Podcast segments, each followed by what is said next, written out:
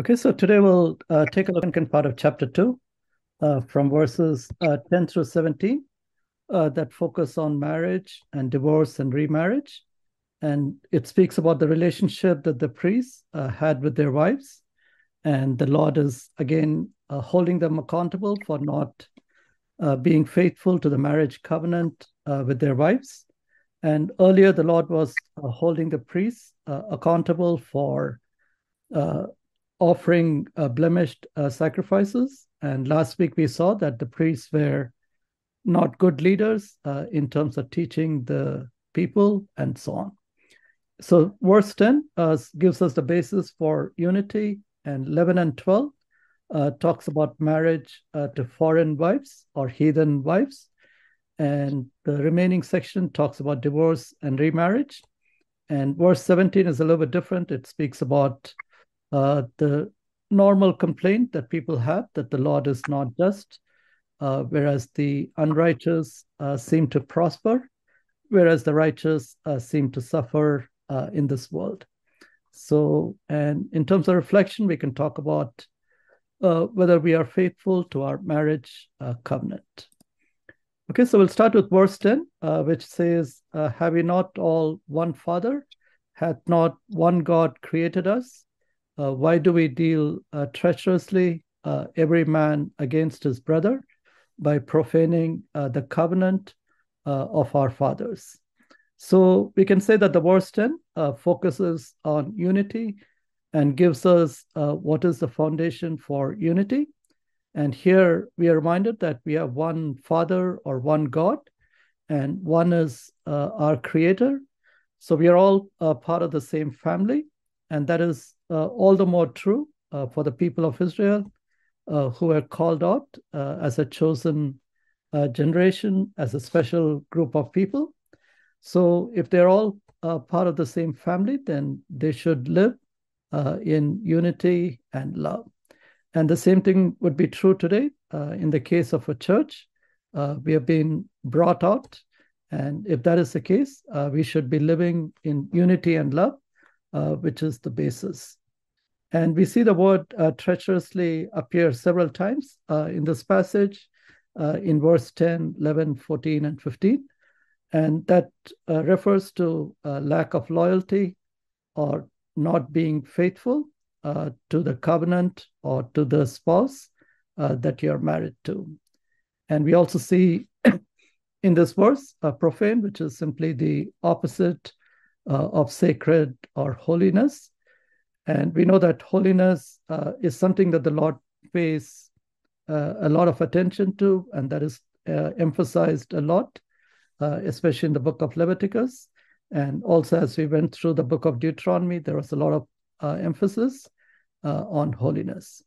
And Leviticus 10:10 says, "And that ye may put difference between holy and unholy, and between unclean and clean. And as we go through this passage, we would see that the Israelites or the priests, uh, they were seen as lacking loyalty and also polluting the covenant that they had made with God and with their wives. And when we look at the New Testament, we again see that God desires uh, unity. In 1 Corinthians 10:10, 10, it says, uh, Have we not all one Father? Hath not one God created us? Why do we deal treacherously, uh, every man against his brother, uh, by profaning the covenant uh, of our uh, fathers? So that is uh, similar to the verse that we have in Malachi 2.10. And 1 Corinthians 12.25 says there should be no schism or division in the body, but that the members uh, should have one care, should have the same care, one for another. And in John chapter 17, where we see the prayer of Jesus, uh, again, uh, he focuses on unity. He says, I in them and thou in me, that they may be made perfect uh, in one. So we see that scripture uh, puts a lot of value on unity. And the basis uh, for our unity is the relationship uh, which we have with the Lord, which brings us to be part of the same family. And verse 11 and 12 uh, speaks about marriage uh, to foreign wives and why the Lord uh, objects uh, to marrying uh, foreign wives. Okay, so 11 and 12 and also the continuing sections uh, focus on the marriage and focus on the divorce and what marriage to foreign women does. So that is the emphasis here.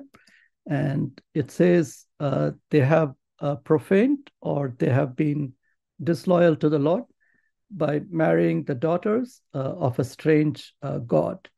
And the consequence is that the Lord will cut off and that is what we have seen before that anytime there is some unholiness uh, in the presence of God, uh, the Lord uh, uh is unhappy and such behavior is uh, punished and eradicated uh, by God. And so oftentimes there might be a question can we marry a foreign women? So obviously that is not the focus here. God is not against marrying foreign women. And uh, all believers, uh, regardless of race or regardless of nationality, uh, they are one in Christ. But here, God is objecting to marrying foreign women because they are foreign gods. And when that happens, oftentimes it would lead to idolatry, as we see in the scriptures in some of the examples that we would see. So the Lord is saying that uh, you have dealt uh, treacherously and an abomination has been committed in Jerusalem and in Israel, and they have gone away uh, from the holiness uh, of the Lord by marrying women uh, that have uh, foreign gods. And we see that uh, we can see a couple of examples uh, in Numbers 25. we see that the Israelites they are led into idolatry by the Moabite women, so that is the biggest uh, danger of marrying uh, pagan women or marrying foreign women uh, with foreign gods, uh, because they would lead uh, God's people uh, into idolatry, Uh, which violates the first two commandments uh, of the Ten Commandments. So, Numbers uh, 25, we read, And Israel abode in Shittim, and the people began to commit whoredom with the daughters of Moab and they called the people unto the sacrifices of their gods. And the people did eat and bowed down to their gods. And Israel joined the, himself unto Baal Peor, and the anger of the Lord was kindled against Israel. And those that died uh, in the plague were 24,000. So we refer to this passage uh, also last week uh, when we talk about talked about the priest Phineas. Uh, he's the one who uh, threw the javelin when he saw uh, these practices existing among the Israelites. But here we see that due to a relationship with the Moabites, uh, they were being drift, they were drifting away into idolatry. But we know that Ruth, she was also a Moabite, but Ruth was different because she forsook her foreign gods and she accepted the God of Israel. So the uh, problem is not the nationality, the problem is not uh, where the woman is born, uh, but the problem is uh, who they are worshiping. Uh, if they are worshiping idol gods, uh, the God is warning us that they could lead us into idolatry. So in Ruth 116, Ruth said, Entreat me not to leave thee or to return from following after thee. For where thou goest, I will go, and where thou lodgest, I will lodge. Thy people shall be my people, and thy God, my God. So we see that uh, in case of Ruth, uh, she is taking a uh, change. There is a change of heart, and she is forsaking uh, her God, and she is accepting the God of uh, Israel. And we also see uh, in the case of King Solomon, he is also led into idolatry by going into relationship uh, with foreign wives, uh, which take him uh, away from the true God. So in 1 Kings uh, chapter 11, verse 1 says, But King Solomon loved uh, many uh, strange women together with the daughter of Pharaoh, women of Moabites, Ammonites, Edomites, Zidonites, and Hittites, of the nations concerning which the Lord said unto children of Israel, Ye shall not go in to them, neither shall they shall they come in unto you, for surely they will turn away your heart uh, after their gods. But Solomon clave uh, unto these uh, in love and verse 4 says, For it came to pass when Solomon was old uh, that his wives uh, turned away his heart uh, after other gods. So here again, uh, God is warning us, uh, even though King Solomon uh, was the wisest man, he was attracted to strange women who were worshiping foreign gods.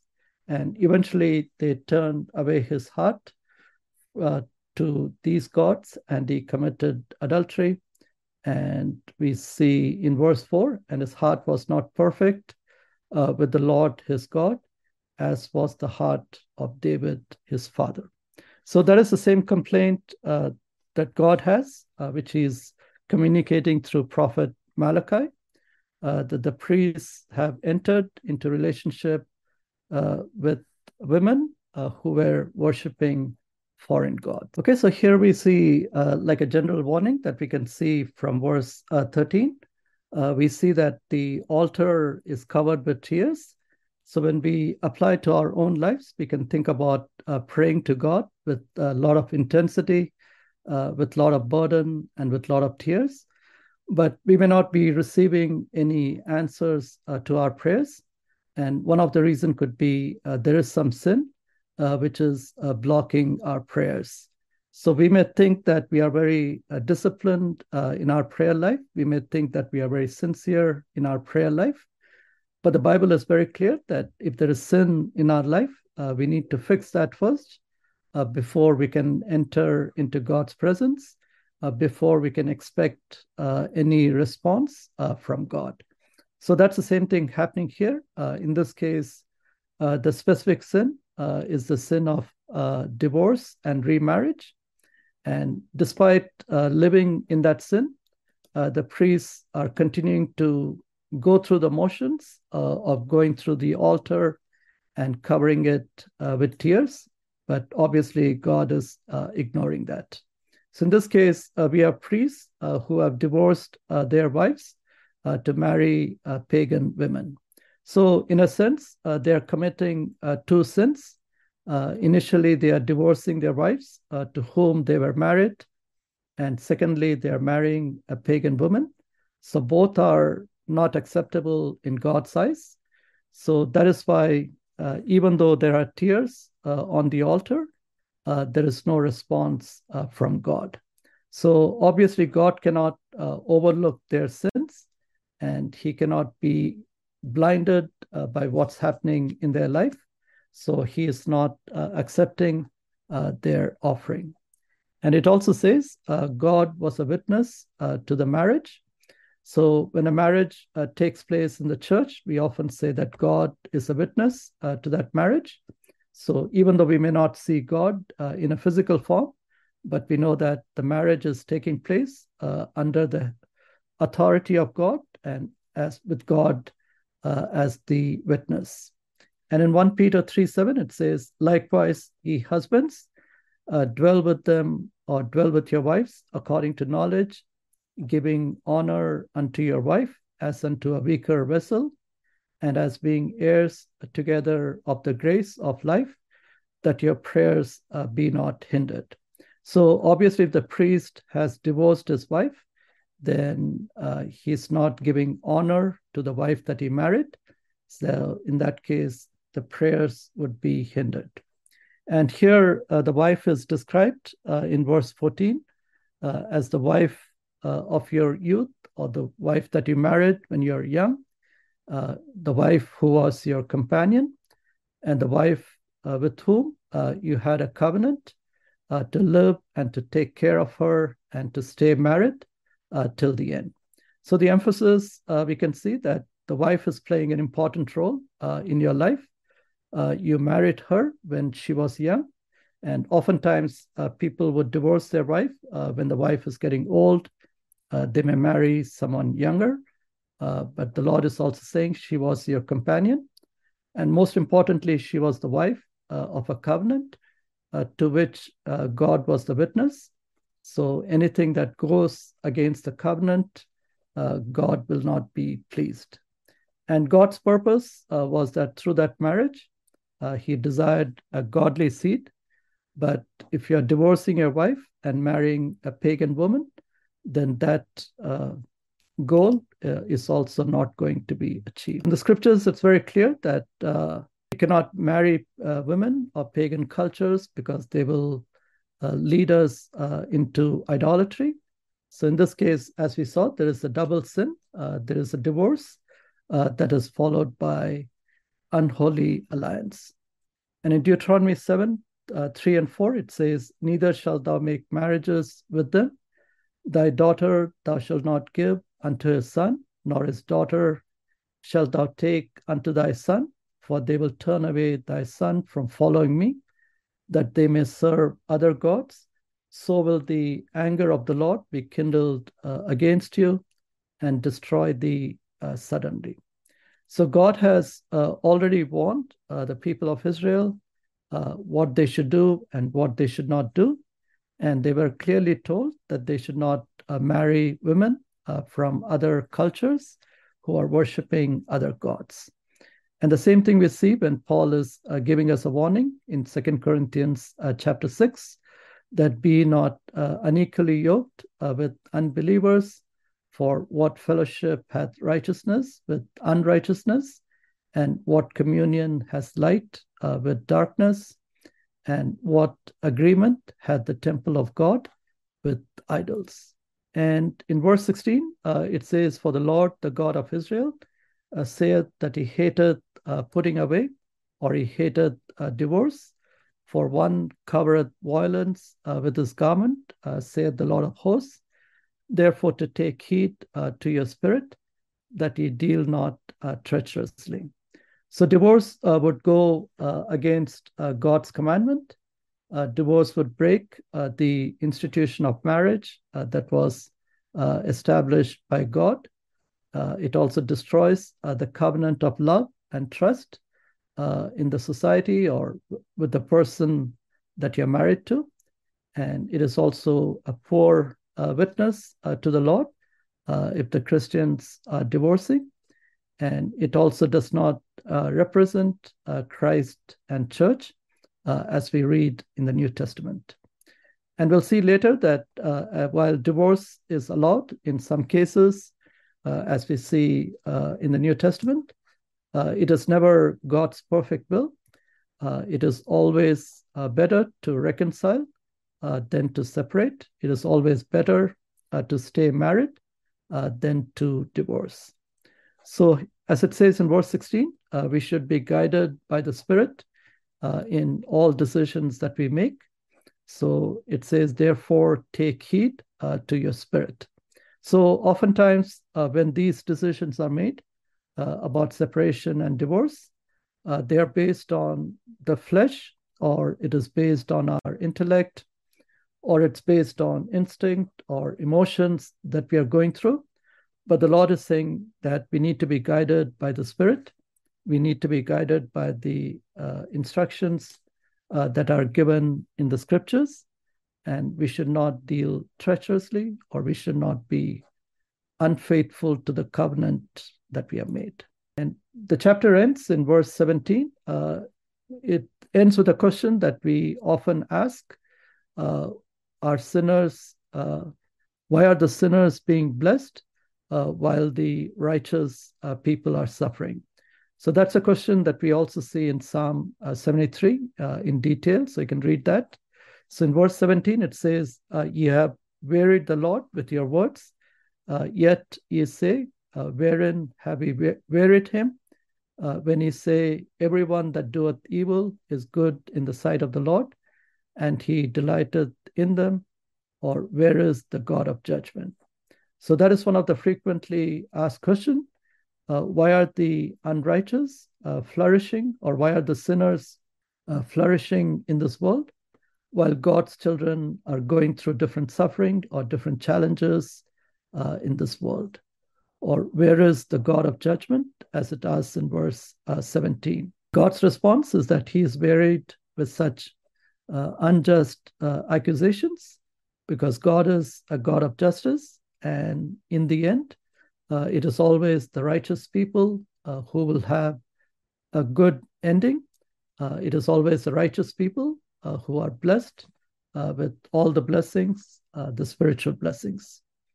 So we'll just read a couple of verses from Psalm uh, 73. It says, verse 12 Behold, these are the ungodly who prosper in the world, they increase in riches. Uh, verily, I have cleansed my heart in vain and washed my hands in innocency. So here the psalmist is comparing the godly with the ungodly. And he's saying that the ungodly, they continue to prosper and they are rich. Uh, whereas the godly person, he has, he's living a separated life. Uh, he's living a clean life, but his life uh, is full of problems. And it goes on to say in verse 17, uh, until I went uh, into the sanctuary of God, then understood I their end. So it is only when we go back to God, when we look for answers uh, within the scriptures, uh, that we are able to receive uh, peace, uh, we are able to receive the answers that we are looking for. So we'll just spend a little bit of time, uh, since it's on the topic of marriage.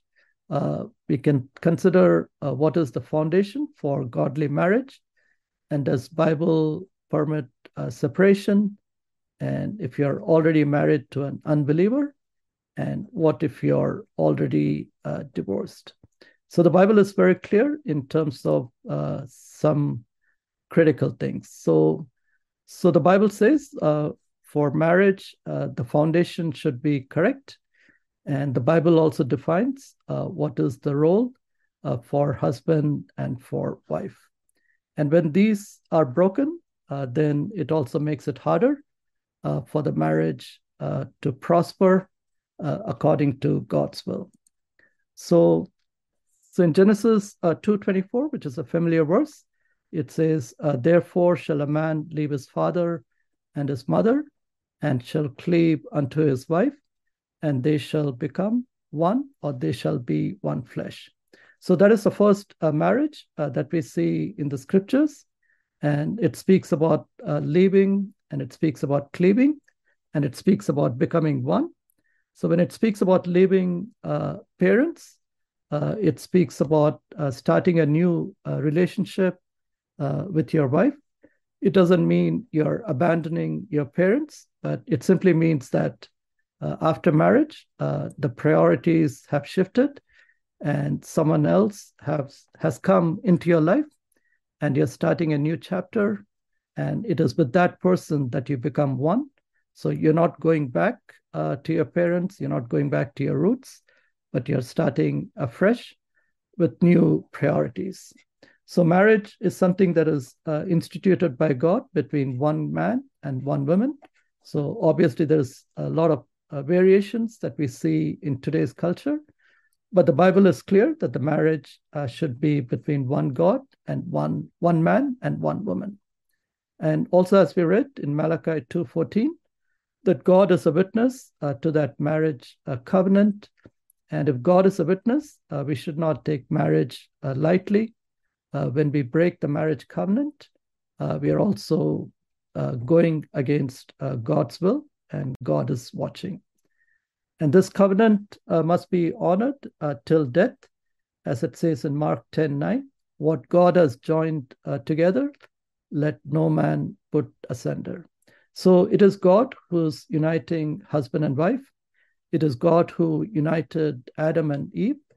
And if that is the case, uh, no one should break that covenant. No one should break that marriage.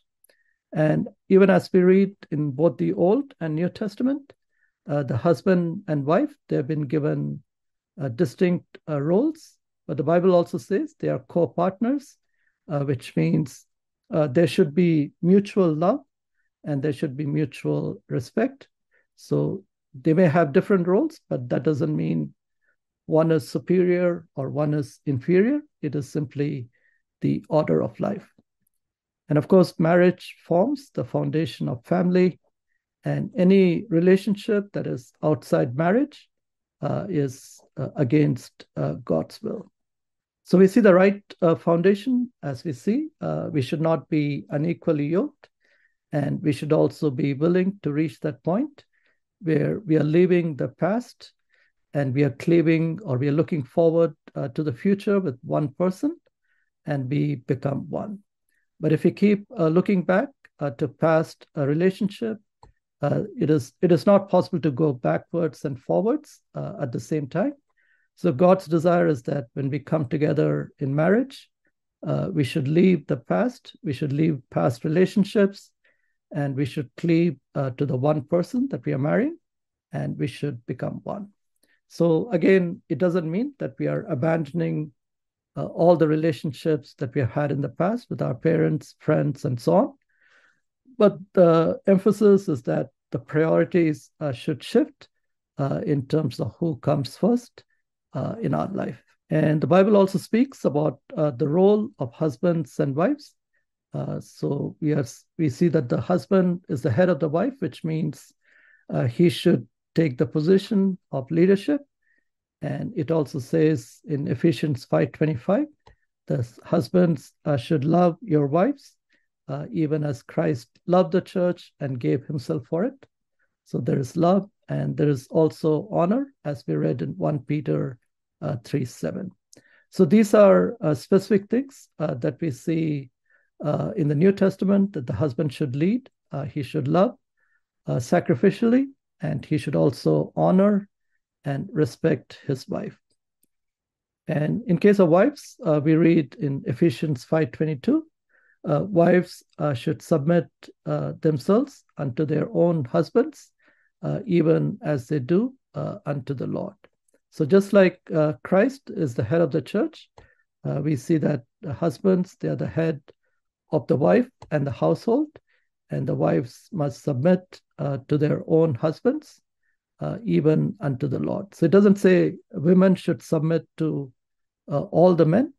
Uh, it simply says uh, within the setting of a family or within that nuclear structure, uh, they should submit to their own husbands as uh, unto the Lord. At the same time, it also says husband and wives should submit to one another in the fear of God.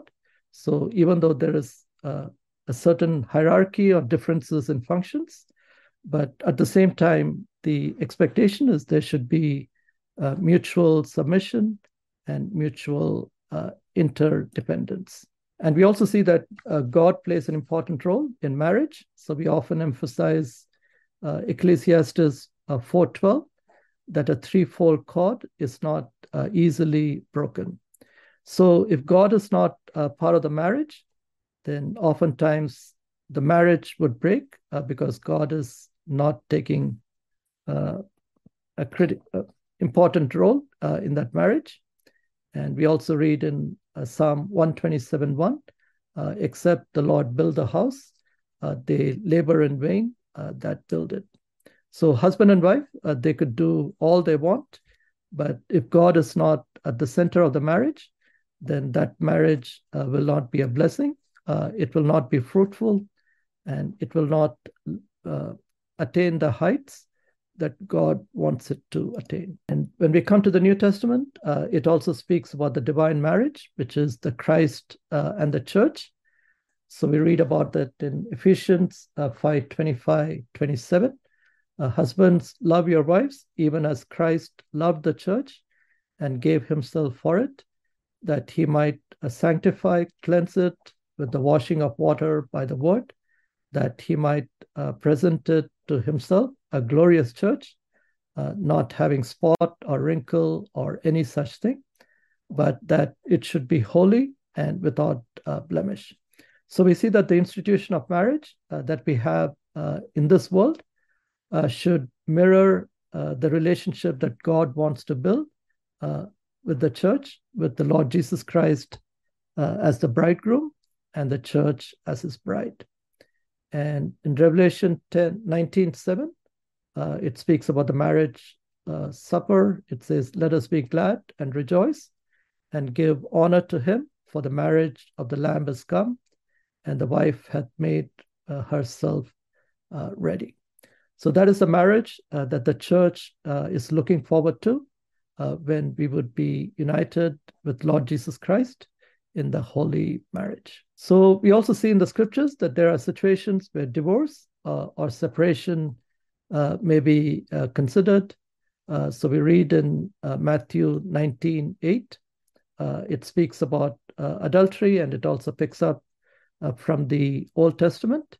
So it says, uh, He saith also unto them, Moses, because of the hardness of your hearts, suffered you to put away your wives, but from the beginning it was not so. So here we are seeing that it is not God's perfect will to put away your wife. Uh, it is not God's uh, perfect will to divorce. Uh, but at the same time, uh, there is some leeway that's given. And I say unto you, whosoever shall put away his wife, uh, except it be for fornication or adultery, uh, that would be the reason. Yeah. And we read in Deuteronomy 24, 1 through 4, again, uh, putting away of the woman because of uncleanness.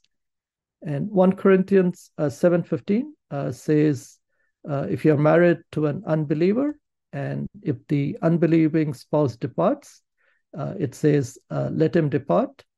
A brother or a sister is not under bondage in such cases. So this might be a little bit sensitive, but if there is a physical abuse of the spouse and of or the children, then in that case, uh, we have to exercise uh, discretion. Uh, the Bible doesn't say that we should separate uh, under those conditions, but that is something that has to be prayed and decided. And if you're already divorced, so obviously we cannot go back in history. So people may come to come to the Lord uh, after they have already gone through divorce. They may get saved and so on. Uh, if that is the case, uh, then they need to seek uh, forgiveness uh, from God for the mistakes uh, made in the past.